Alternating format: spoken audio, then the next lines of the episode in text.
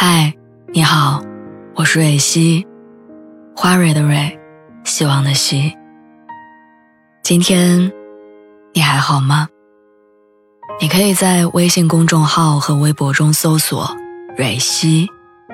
每天晚上我都会用一段声音陪你入睡。听完今天的故事，祝你晚安，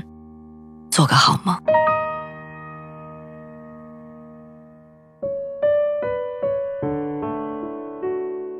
我一直都记得杨澜曾经在一次演讲当中谈到女生为什么要有文化，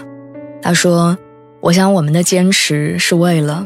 就算跌入繁琐，洗尽铅华，同样的工作却有不一样的心境，同样的家庭却有不一样的情调，同样的后代却有不一样的素养。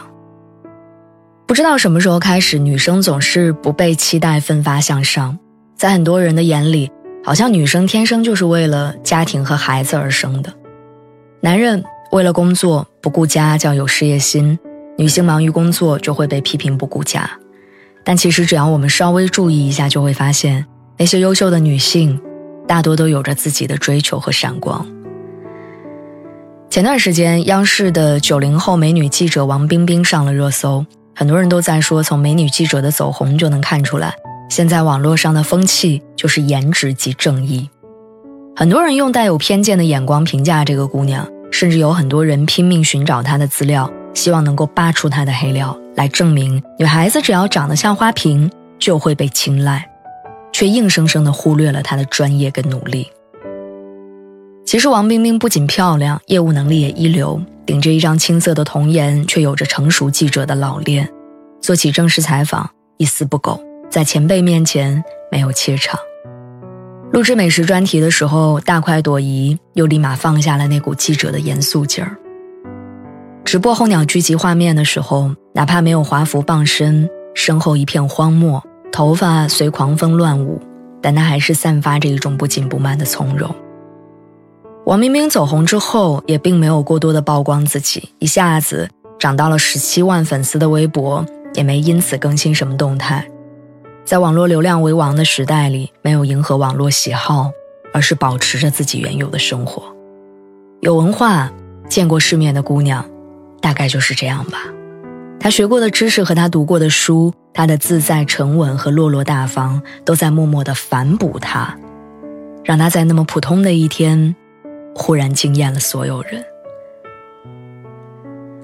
脱口秀大会第3季落幕的时候，一个叫李雪琴的姑娘被全网夸，但距离他上一次被全网谩骂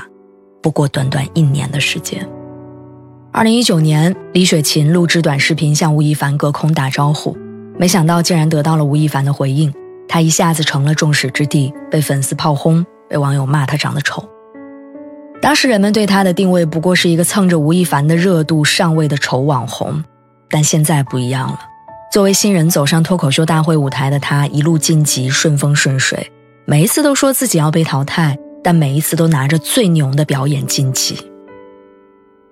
人们都说李雪琴是学霸人设，总说没考好，一考就满分。其实真正优秀的人就是这样的，他们不屑于炫耀，不习惯高调，因为他们懂得默默无闻的努力永远好过虚张声势的炫耀。李雪琴几乎每一期的表演之后，都会被评委夸赞说天赋异禀。要知道，现场的这些人都是有很多年的表演经验，作为新人的李雪琴却从来都能惊艳全场，有能力证明自己，也堵住了所有看脸识人的人的嘴。一个人见过的世面，读过的书，跟他长得是否好看并无关系。就像姜思达曾经在《奇葩说》里讲过的一句话，他说，你能一天的时间整成范冰冰，但你不可能一天读成林徽因。有文化的姑娘贵就贵在这里，因为文化不是谁花钱一下子能买来的。上大学的时候，有一门经典的哲学，老师问了一个问题，到目前为止你觉得自己做的比较正确的选择是什么？有一个女同学的回答直到现在都让我印象深刻，她说，我做的最正确的选择是出来读大学。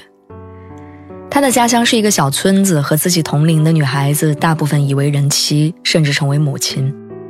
没什么比这些更残酷，自己因为读书走出了小村子，从此改变了人生。儿时的玩伴还没来得及长大，就被命运早早绑住了手脚。最好的人生就是这样，你的文化，你的素养，你的内心那条不同于别人的溪流，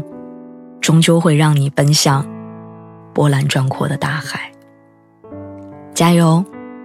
愿你越来越好。